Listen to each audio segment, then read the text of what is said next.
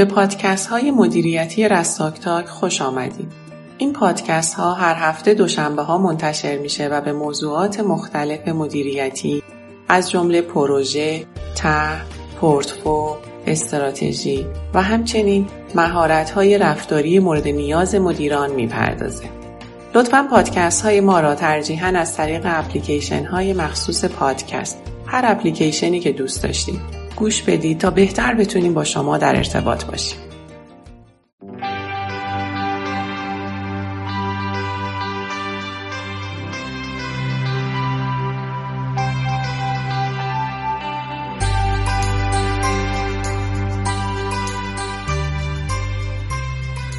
سلام عزیزان من علی واحدی هستم و امروز می‌خوام قسمت دوم از سری پادکست های هفت عادت مردمان موثر رو خدمتتون ارائه کنم. همونطوری که در پادکست قسمت اول خدمتتون گفتم هفت عادت مردمان موثر که نویسندش آقای دکتر استفان کاوی هستش بیش از سی میلیون نسخه از اون در دنیا به فروش رفته. ایشون در کتاب فوقلادهشون علاوه بر هفت عادت به چهار موضوع بنیادین اشاره کرده و گفته که این چهار موضوع بنیادین سنگ زیربنای هفت عادت هستش. به عبارتی ساده تر اگر ما این چهار تا پرینسپل این چهار تا موضوع بنیادین رو در نگاهمون در دیدمون در ذهنمون اینو باور نداشته باشیم عمیقا درک نکرده باشیم ایجاد هفت عادت در ما شکل نخواهد گرفت و یا اینکه فوق العاده مشکل خواهد بود. خب پس این اهمیت این چهار موضوع بنیادین رو نشون میده. این چهار موضوع چیا بودن؟ اولی تفاوت بین دو واژه کرکتر و پرسونالیتی هست. دومی موضوع پارادایم و تاثیر اون بر زندگی ما. سومی معنای مؤثر بودن یا همون افکتیونسه و چهارمی نگرش از درون به بیرون هست.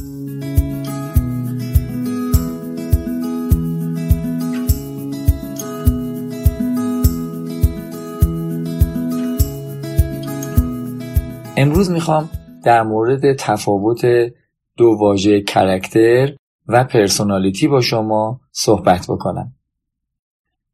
ببینید این موضوع فوقالعاده مهمیه که بعضی از ما تفاوت این دو واژه رو یا نمی‌دونیم یا اهمیت این دوتا رو به خصوص در این دوران جاری نادیده می‌گیریم.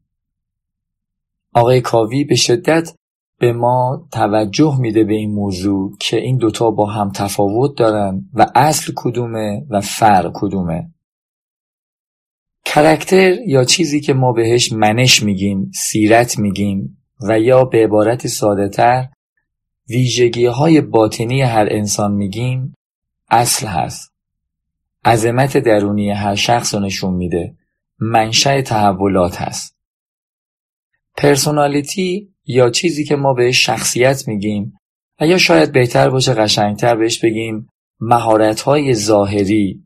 مهارت هایی که ظاهر ما رو برای دیگران نشون میده به نمایش می‌گذاره.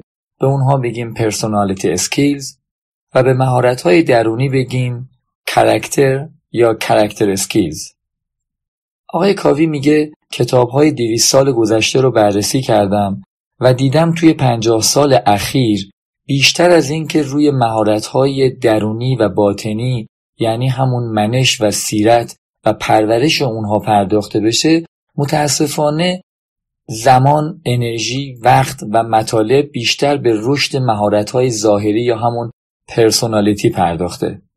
تو کشور ما هم بر همین جوانای امروزی بیشتر دوست دارن خیلی سریع رشد کنن، خیلی سریع و با کمترین زمان و انرژی و سختی به خواستشون برسن.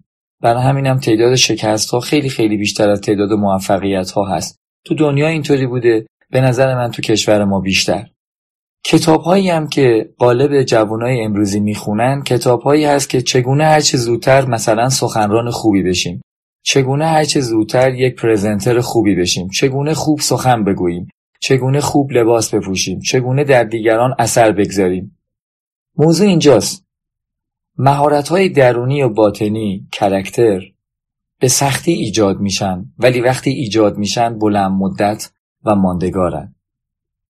مثل چی؟ مثل ایجاد مهارت دلسوزی، همدلی، همدردی، شجاع بودن و شجاعت رو تجربه کردن این توان رو در خودمون ایجاد بکنیم. عدالت، صبر، صبوری، مسئولیت پذیری، فروتنی اینها ویژگی های باطنی انسان هاست انسان های با اصالت این ویژگی ها رو در خودشون پرورش دادن پرورش میدن و تا آخرین لحظه عمرشون همچنان روی اینها کار می‌کنن. اصلا واژه انسان های با اصالت یعنی درونشون خیلی پربارتر از توانمندی های ظاهریه. اشتباه نکنیم. ما نمیگیم مهارت های ظاهری یا پرسونالیتی لازم نیست. چرا؟ خیلی لازمه. یه درخت رو در نظر بگیرید. مهارت های درونی یعنی ریشه تنومندی داشته باشه. فوقالعاده است ولی اگر همین درخت تنومند ریشه ای داشته باشه اما تنه شاخ و برگ های خوب زیبا جذابی نداشته باشه ممکنه اصلا به چشم دیگران نیاد. پس ما نمیگیم مهارت های شخصیت یا پرسونالیتی لازم نیست. به هیچ عنوان. هر دو اینها لازمن. اینها به هم در به هم. باید هر دو باشه. ولی یادمون باشه که اگر درختی رو در نظر بگیریم که ظاهر خوبی داشته باشه اما ریشه اون کرم خورده باشه این درخت دووم نمیاره و به زودی از بین میره. پس آقای کاوی اشاره به این داره که هفت عادت مردمان مؤثر اون چیزی که مردمانی رو در دنیا به طور خاص مؤثرتر از بقیه کرده این هفت عادت بر پایه منش استواره نه بر پایه شخصیت یا پرسونالیتی. اگر می‌خواهیم هفت عادت رو در خودمون تقویت کنیم باید روی تقویت ویژگی های درونی خودمون وقت بگذاریم کار بکنیم و رشدش بدیم. در کنار اون می‌تونیم روی مهارت های ظاهری و یا بیرونی یا همون پرسونالیتی کار کنیم. مهارت مثل چگونه لباس بپوشیم چگونه ظاهری داشته باشیم چگونه سخن بگوییم چگونه یک پرزنتر خوب باشیم و امثال اینها. یادمون باشه که دگرگونی های درونی و باطنی هر انسانی تکیه بر منش و مهارت های درونی و سیرتش داره. یه قانون طلایی داریم که میگه آنچه برای خود نمیپسندی برای دیگران هم نپسند. این یعنی ویژگی های درونی. این یکی از ویژگی های درونیه. این پذیرش این اصل می‌تونه خودش منشأ تحول باشه.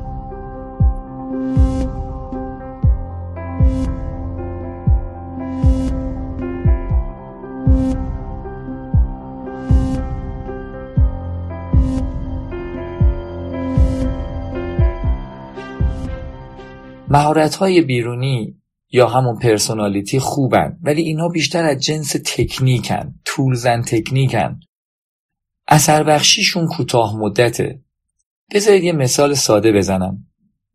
شاید در طول زندگی اتفاق افتاده که با یه آدمی ده دقیقه یک روب نیم ساعت یک ساعت صحبت می‌کنیم و بعد به دوستمون میگیم که چقدر این آدم جذابه چقدر خوب صحبت می‌کنه چقدر خوش صحبته. من دوست دارم حتما با این شخص بیشتر در ارتباط باشم. اما وقتی در طول زمان با این شخصی که خوش صحبت و جذاب بود صحبت می‌کنید کار می‌کنید تعامل می‌کنید طرح دوستی میچینید بعد از یه مدتی متوجه میشید این آدم فقط خوب حرف می‌زنه و اتفاقا خیلی از حرفاش دروغه بی پای و اساسه ولی دروغ جذابیه. بر همینم به اصالت و درون این شخص در مدت زمان بعدی در بلند مدت پی می‌برید. مهارت های ظاهری در کوتاه مدت جواب میده اما در بلند مدت دیگران به درون ما نگاه می‌کنن نه به بیرون و مهارت های ظاهری. چقدر قشنگ این جمله بایزید بستامی که میگه یا چنان نمایی که هستی یا چنان باش که می نمایی امرسون میگه آنچه هستی چنان در گوشهایم فریاد می‌زند که نمی‌توانم آنچه را می‌گویی بشنوم. پس نتیجه گیری نهاییمون این هست که عظمت اصلی و عظمت فرعی در همه ما انسانها باید ایجاد بشه. عظمت اصلی بر پایه توانمندی های درونی و باطنیه. و عظمت فرعی همون توانمندی های ظاهری و بیرونیه هر دو لازمن اما اصل رو با فر اشتباه نکنیم اگر می‌خواهیم هفت عادت رو در خودمون ایجاد بکنیم اول باید به تفاوت این دو موضوع پی ببریم و بدونیم که باید روی مهارت‌های درونی خودمون وقت بگذاریم.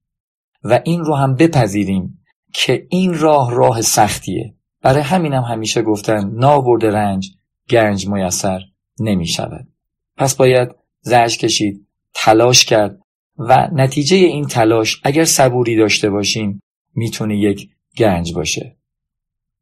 امیدوارم که براتون مفید بوده باشه. تا پادکست بعد خدا نگهدار.